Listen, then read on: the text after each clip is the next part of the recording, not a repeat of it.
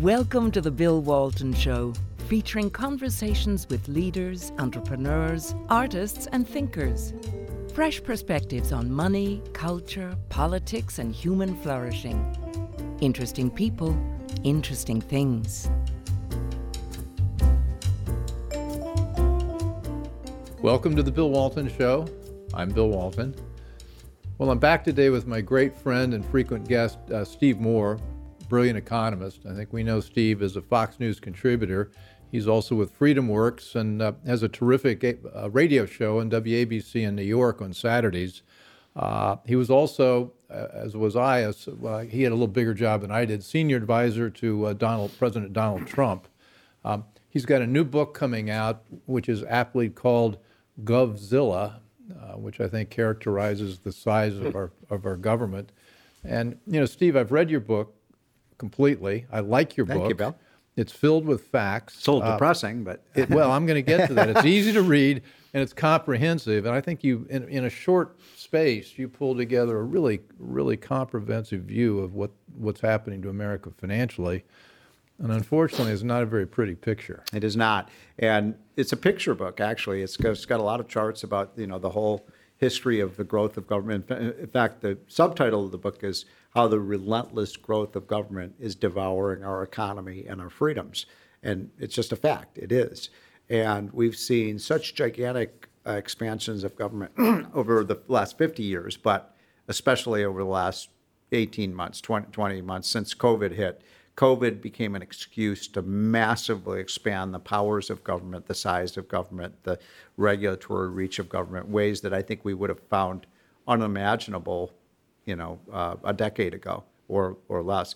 And so um, I'm very disturbed by the fact that Americans handed over to the government so many powers uh, that I think are unconstitutional. And I've been thinking a lot about this bill, and um, I had to be curious about your reaction. I wrote a column recently about the book where I asked the question we've spent $4 trillion, 4 trillion, not billion, $4 trillion on COVID program, since COVID hit to combat COVID. And that doesn't even include all the lockdowns, all of the, you know, the uh, shutdowns of our That's schools. the cash outlay. It doesn't That's count. It doesn't count outlay. the economic losses that were exactly. caused by it. does it. not include that. It does not include that, which are in the trillions of dollars. And so the question, you know, I've been asking myself is let's do a thought experiment. Let's say we go back to January, February 2020 when COVID first hit. What if the government had done nothing? What if they just said, you know, we have responsible businesses, we have responsible people, they can make their own decisions about how to deal with this pandemic? Would we be any worse off today from a health perspective? I mean, what we know now is about half the information, at least, well, maybe, maybe somewhere around half of the information that they told us about COVID was just wrong. They've been wrong on. I think half is generous. maybe it is generous. so they're not even batting fifty percent. No, and I don't so think they got much of anything right. I've come to the conclusion that you know when the government reacts to a crisis, they always, almost always overreact to the crisis, and oftentimes they make things worse. And I think that's certainly the case with COVID, uh, where we we spent. Uh, let me just give you a few statistics. $200 billion, according to the Wall Street Journal last week, $200 billion of Medicaid payments were erroneous. 200 billion. You ran a, large company. Can you imagine uh, running a company with, with, a fraud rate of 15, 20%? Yeah, you're getting a call from the Justice Department or the SEC. Exactly. right. Yeah. Right. Okay, then give me another example. $150 billion of um, fraudulent payments under the unemployment benefit program. $150 billion. Now, people say, well, at least that's money in the U.S. No, guess what? These were scamsters in Nigeria and South Africa and Mexico. The money just flowed out, nobody checked. You know the PPP program. They now estimate that as much of a quarter of the payments under PPP were fraudulent. And nobody does a damn thing about it. You know, we read the, okay, you know, this is just business as usual for government. So I started calling the insurance companies. I called the credit card companies and other companies that make payments like this. I say, what is your fraud rate? You know, what they, they say, oh, you know, one or two percent. And I said, well, what if it goes to five percent? Five percent, we're out of business. You know, we can't. Yeah. We're done. We've got five percent fraud rate. The government fraud rate is ten to twenty percent. And so I just mentioned that because we're just spending money like it's candy. And nobody is overseeing this. There are no audits. Uh, I saw a poll by my friend Scott Rasmussen that found that 40% of Amer- Americans believe that 40% of everything Washington spends is wasteful. 40%. So why aren't we cutting government spending? Why are we adding these trillions and trillions of dollars? Well, you bring it up in your book that uh, the problem, of course, is almost two thirds of our spending is already locked in. It's entitlement. Yeah, right. I mean, yeah. the Congress only votes on about a third of it. That's maybe. a good point. And very uh, good point. And you know, so our ability to cut it, I don't think Congress has got much power. And, and I think you point out the administrative state employs like 98% of the workers in the federal government, and they've got all these programs yeah. set up, and they're on they're autopilot. accountable to nobody. Right. Um, but you know, I think that's a bit of a. Co- I mean, it is true everything you just said, but Bill, that's a cop out you know somebody has to be responsible for this you know? It's it's it, the congress created these regulatory agencies gave them the power to act like fiefdoms with no oversight. Uh, they make crazy decisions that we're all appalled by. And even when it comes to you're you're exactly right about you know the the so-called quote entitlement programs that are on automatic pilot but who put them on automatic pilot? Congress did Congress created the programs, they can reform the programs. They just don't have the backbone to do it. Well, I think that's the uh, more people ought to understand that Congress has punted so much to the administrative mm-hmm. state and the agency, so they don't have to take responsibility right. for it. And entitled entitlements are just one piece of that. That's right. Yeah, and, and so then they say, well, they're uncon- and they even term they use a term for these programs, uncontrollable. That's BS. They're not uncontrollable. They just won't control them.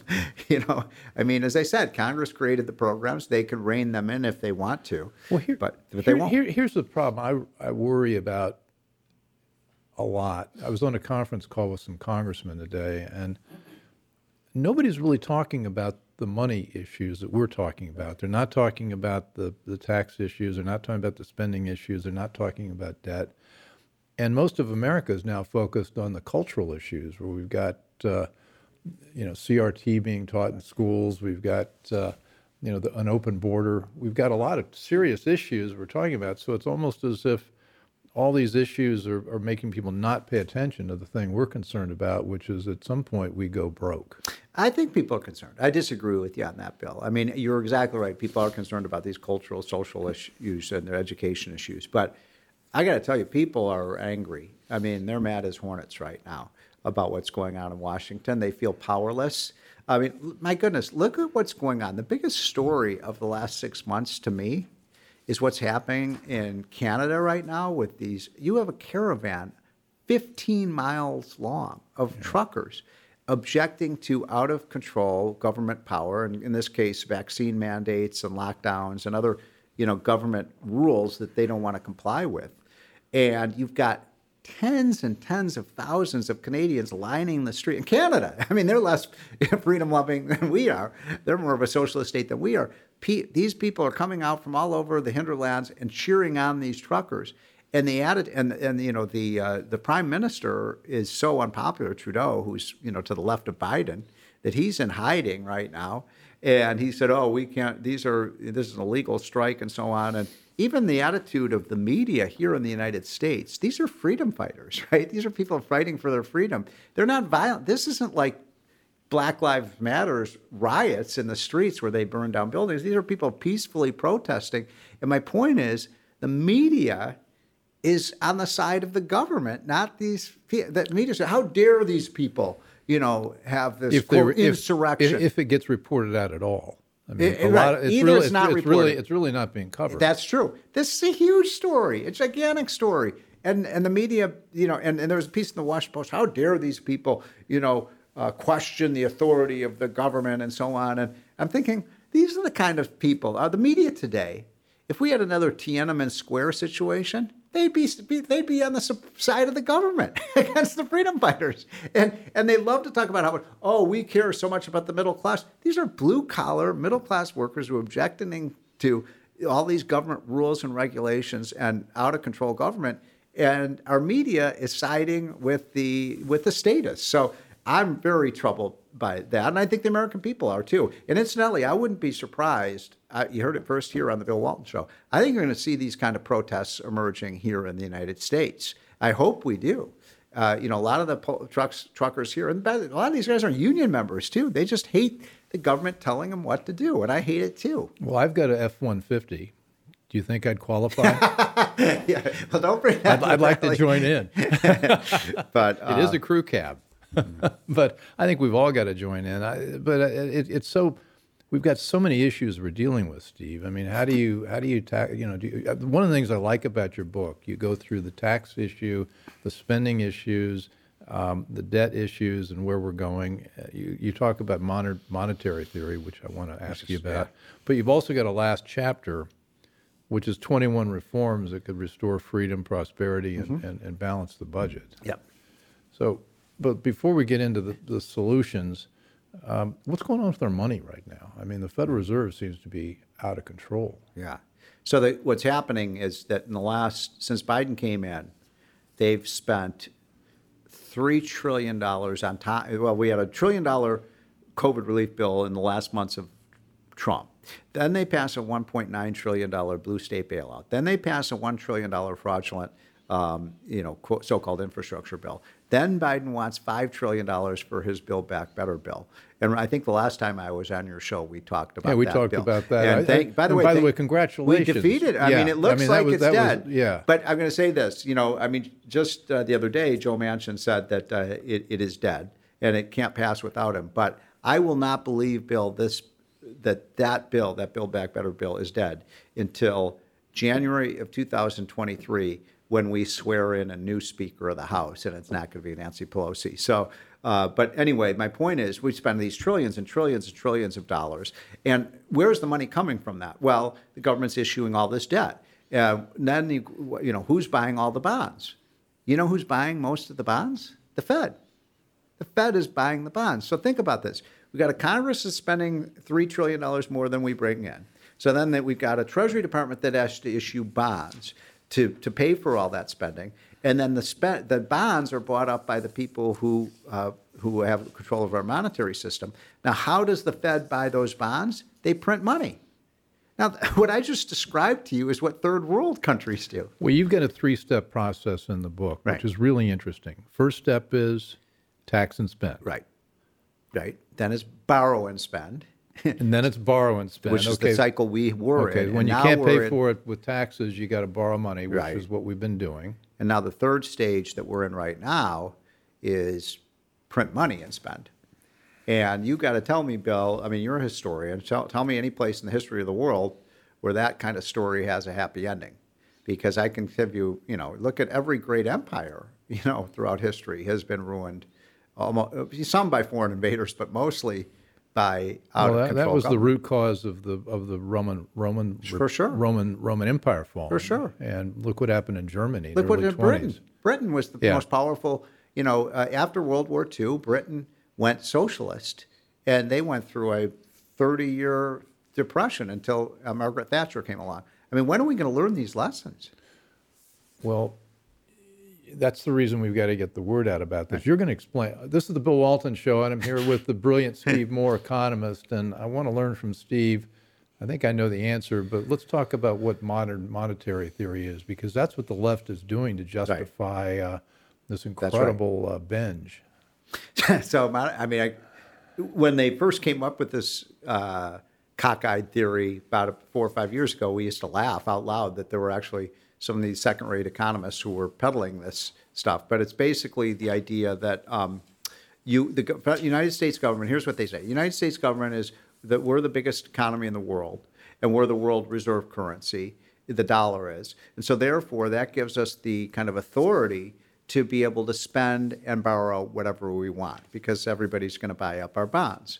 And, you know, that's a laughable co- concept. And you know, we didn't pay much attention to it. And then Joe Biden won the election, and sure enough, he and AOC and Nancy Pelosi and Chucky Schumer, they're actually practicing modern monetary theory. In fact, this head of the House Budget Committee, the, the uh, he's, I blank on his name, he's from Massachusetts. He said the other day, we can borrow and spend whatever we want. we can borrow and spend whatever we want. That's the attitude on Capitol Hill. And so the trillions and trillions and trillions have come out. And of course, debts what they what they fail to realize is debts have to be repaid. You know, I mean, there, there's a, uh, you know an old saying by Milton Friedman: "There's no such thing as a free lunch." Somebody's going to have to pay for this, and if we don't pay for it, we're just passing the cost on. Obvious, it's obvious to our children and grandchildren. Well, and grandchildren. our, our federal debt now is over 30 trillion. Well, when you include the Social Security and Medicare, um, well, when know, it's, clo- it's, it's closer to 70 million when you include that. Well, right? if you include just the amount of money so far that's owed to Social Security and Medicare, not counting what you know the deficits in the future, it's 30 trillion. The publicly held debt is around 23 trillion dollars, and I mean these numbers are so gigantic. But then you know if we don't fix these programs, those debts are going to get bigger and bigger and bigger over time. Yeah, I think. The and uh, it's it's you know frightening. well, who owns that debt? I th- Which debt?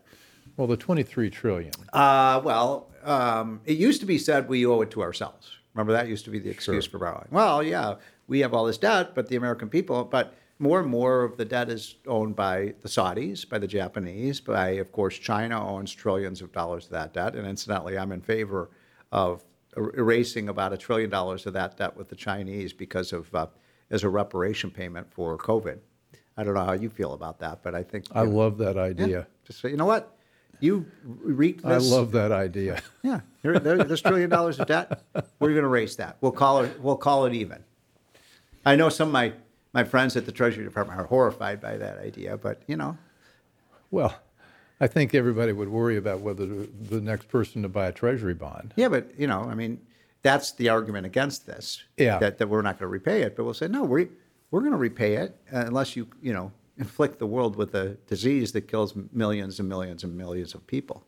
So you share my view that this was inflicted on us by the Chinese, whether it jumped out of the lab on purpose or accidentally. yeah. They certainly took advantage of it. I don't know if it was intentional or not. I mean, you and I may disagree on that. Well, but there's and- no. que- It was either intentional or incompetence, right? But either way, uh, you know, once they, it once it got out of the lab, they capitalized on it big exactly, time. and they and they covered it up, Right. right? And that's a that's a crime against humanity, right? So why should we pay them? You know, it cost us uh, more than a trillion dollars to deal with this. So, you know, you're going to pay for China. You, you're this is this is a reparation payment for what you did. Well, you know, it does feel like I mean, I, you know, my background's in private equity, and you get a company that's so indebted the way this country is relative to its cash flow and assets. Yeah, would you invest in it? no. right. I've understood the Chinese are even cutting back on their their holdings of uh, U.S. Treasuries. I mean, they're certainly not adding to them. Um, I haven't looked recently, but you know, I think they own two to three trillion dollars of that debt, and they had been adding a lot of the debt. Um, but my point is, it, it is it is something we're passing on to our children, and it's going to be a huge burden. We estimate that, you know, the average child born today, their share of the national debt is going to be like three hundred thousand dollars by the time they're thirty years old. I mean, that's an enormous, like a second mortgage.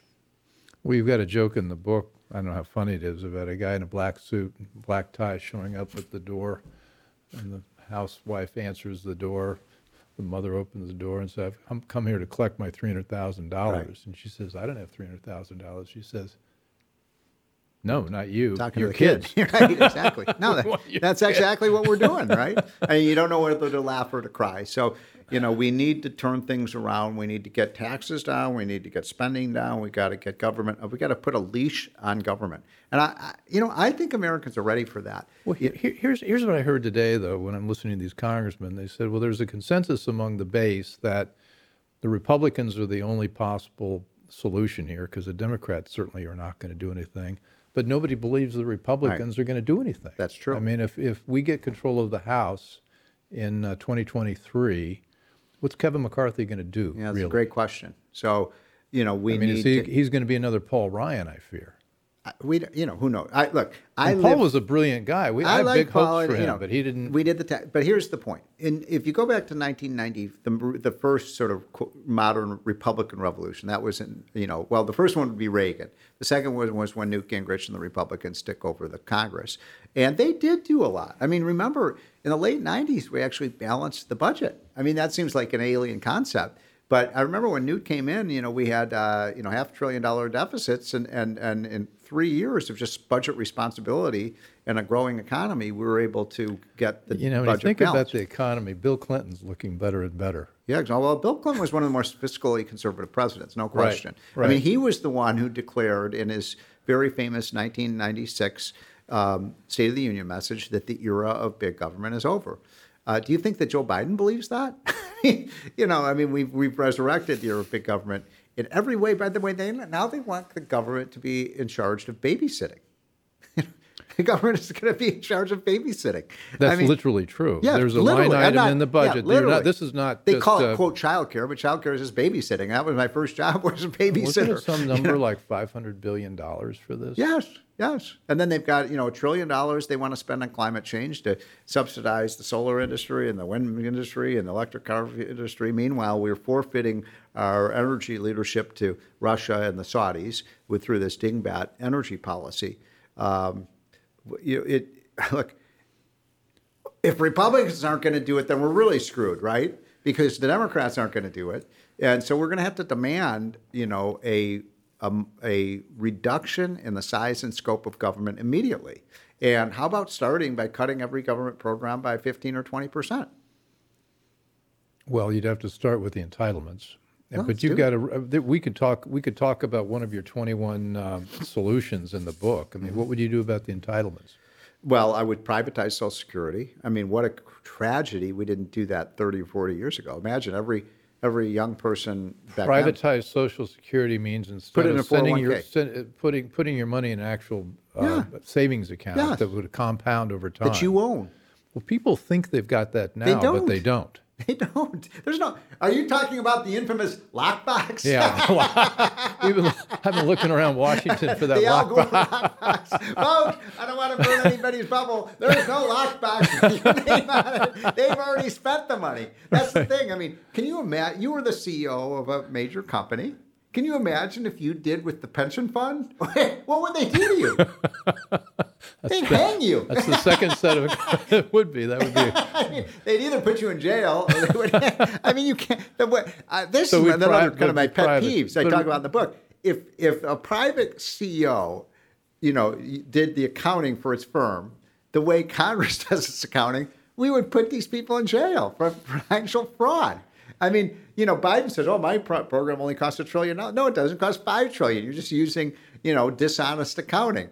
And again, nobody calls them out on this stuff. But I think the American people are. That's why I wrote the book. And by the way, Bill, I want that book in libraries. I want it in schools. I want people to learn this stuff because nobody taught. I mean, do you think that they would put this book in the public schools for kids to read? Hell no, they're not going to do that. Uh, but please, folks, get the book, but get it for young people. Have young. The joke is on the young people. Let they're me- the ones let, who are the villains. Let me add to the victims. plug. It's relatively short. It's filled with very clear graphs. Yep. It covers all the major Right. issues. It talks about who the heroes are, and there are not enough of them, who the Mm-hmm. villains are, what the money is gone to, and, and what kind of future we're going to have. And I think you called it, it's not a, it's a, it's a, it's a fire, it's not a fire drill, but Right. it's a five This is the real uh, thing. five alarm Yeah. call. Uh, I want to shift gears. China. What do you think about what's going on in China right now? I think you know China is a uh, is an enemy. They're an adversary. They're a dangerous power. I think they're Japan circa 1939. America better wake up. I think Trump was the first president to realize just how dangerous China was. They're involved in predatory economic practices. They're building up their military in an incredibly dangerous way. And we need a president who will stand up to them. And that's one of the things I admire about Trump. I mean, he stood toe to toe with the Chinese and they backed down. Reagan said something that was so true. I'm not a foreign policy expert, but I think all foreign policy comes down to this weakness is provocative. Weakness is provocative. We're weak. We are weak right now. When you look at what happened in Afghanistan, what we're doing to our own economy, that we're not producing our energy, is, is it any you know wonder that these other countries feel like they can, you know, uh, invade another and, country? and all the gun flapping we're doing about, doing about Russia going into Ukraine is driving Russia and China together. So we're actually making it worse. Uh, but you know, you and I five years ago, if you'd asked us about China, we probably would have said, "Look, free trade's great. We're going to do business with China. They're going to get more prosperous, and as, as they get more prosperous, they're going to become more democratic. We're going to welcome into the world, uh, you know, world community." That hadn't happened. I mean, I remember. I remember. I I was asked to give a speech at CPAC about four years ago. Mm-hmm. Yeah. Not a speech. I was part of a panel. Yeah. And they had these different topics. I think I remember that. and I I said, What do you want to do? And I looked at this. I didn't know much about any of them. I said, I'll take trade. And so I thought I was going to do a free trade speech. And this is when Trump had just begun to come in. And I began to look at trade with China and realized they're not playing by any of the rules. Mm-hmm. So where are you as, I mean, uh, this is Bill Walton, and I'm, I'm a here with Steve. Probe, and I'm, I'm trying to, I want to see what he thinks about China now versus China five years ago. Well, I mean, my kind of quick version of China is China, you know, after Mao died, China moved towards a more free enterprise system and they privatized land and they privatized their industries and they moved more towards a system of property rights and they cut their taxes and China boomed. I mean, it was an incredible, one of the great booms of world history is what happened in China from about 1980 through, you know, around 2010. I mean, it was an incre- incredible uh, you know, in- expansion of uh, living standards in that country. And then around then, you had President Xi come in, and he has been, um, he's a communist.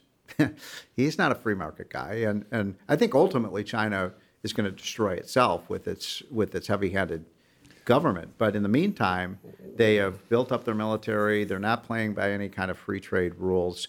Um, I'm in favor of, of tariffs on China.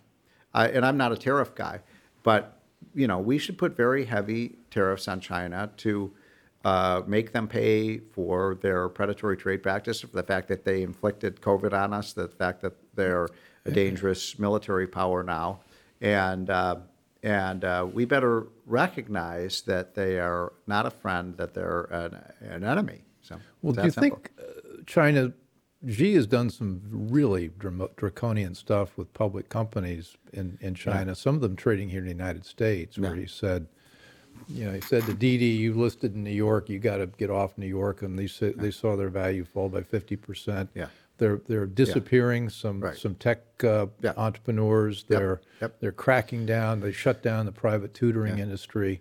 Uh, seems to me like Xi doesn't understand how wealth is created, and he could destroy whatever economic uh, Not at all. progress China's made. That's why I think in the end of the day, you know, we're going to prevail over China unless we let them walk all over us. But you know, we still we have a free, a free market system and they don't, and they, they have central planning. They're back towards a communist. Uh, you know, system where government, the politicians are making the decision, and if they continue down that road, you're going to see massive disinvestment in China. So, I think that they're going to they're going to blow themselves up if we don't blow ourselves up. I mean, see, this is the point of my book. You know, we know that the free enterprise system and limited government is the goose that lays the golden eggs, and yet we're a Great chapter in, we're the, not in the doing book to show how wealth's been created over the last 200 years. Well done. Uh, so, uh, what, what do we? Okay, it's now early 2022. We've got an eternity before Joe Biden's term runs out, three years. We're hopeful we'll get the Republican majority in the House and maybe bigger numbers in the Senate in, in the November election. What are we what, what are we supposed to do now? Um, if you're an activist, if you're a regular citizen, what do we got to do here to hold the tide back for the next uh, next eight or nine months? Well, I, am getting a little optimistic. First of all, I mean, look at the poll numbers for Biden. They're horrific. I mean, the American people have turned against the Democrats and they've turned against the statist policies of the Democrats. And so I do think it's going to be a monster election in 2022. I think uh, you know any any candidate with a D next to their name is in big big trouble. Of course, Biden is not on the ballot, but all these other Democrats are, and so uh, I think you're going to see a wipeout and a, a, a public spanking of the Democrats, figuratively, not literally. And um, the Republicans are going to take the House by, I mean, they're going to have a 35 seat majority, in my opinion. And the Senate, I think, will pick up four seats in the Senate. And, and governors, don't forget. I mean, I spent this week, past weekend with the Republican governors. We got a lot of really good Republican governors, starting with DeSantis, Kim Reynolds in uh, Iowa is fantastic. I love Governor Stitt in, uh, in Oklahoma, you know, Governor Lee in Tennessee, Abbott's great. And uh, and Doug Ducey's really good in Arizona. And one of the things I'd say to you, uh, Bill, is this is the school choice moment we've been waiting for. Americans are so frustrated and irate about what the teachers' unions and the school administrators have done to our schools in terms of the curriculum, in term, which is anti-America. It's an anti-America curriculum in terms of the shutting down of the schools and, and, and the, the, the, you're watching what's happening in Loudoun County where they're, they're basically uh, not allowing the kids in the school if they don't have masks on, even defying the governor's orders, which is an insurrection. the left loves to talk about insurrections. That's an insurrection. And, and you just see it. People. So Governor Ducey has basically uh, put put forward an executive order in Arizona, which I love. I'm trying to get every Republican governor to do this. That says this: if you shut down the schools, either for COVID or for an illegal strike or for whatever reason the public schools are closed, I'm sending the state education dollars straight to the parents so they can send their kids to a school that is open. Now, by the way, how can any liberal who's in favor of education be against that? Right? You don't want the kids to go to school? And I, we've got eight Republican governors now who are going to do a similar policy. This should be the Republican policy as well. If a if a school district anywhere in America shuts down, the federal money goes to the parents. Not now that would that would be a huge that would scare the pants off of the teachers unions if we did that. But you're just seeing a rising up of people. You're seeing it in Virginia. You and I worked with uh, with uh, Governor uh, Youngkin, who pulled off that big upset. So I'm I think people are really angry right now, and they should be. And I want my book to make them angrier. And uh, you know, it's a power to the people movement is what we need. A power to the people.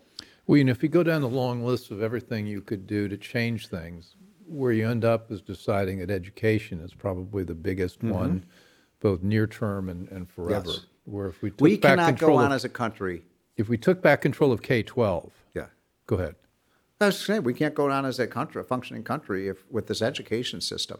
We have we have allowed this to persist for three or four decades right now with the left taking over our schools. It's an anti-America, anti you, as you would say, an anti-Western civilization agenda that's being promoted in the schools. Yeah, it's the not kids just don't know anything. Yeah, they, and what they do know is wrong.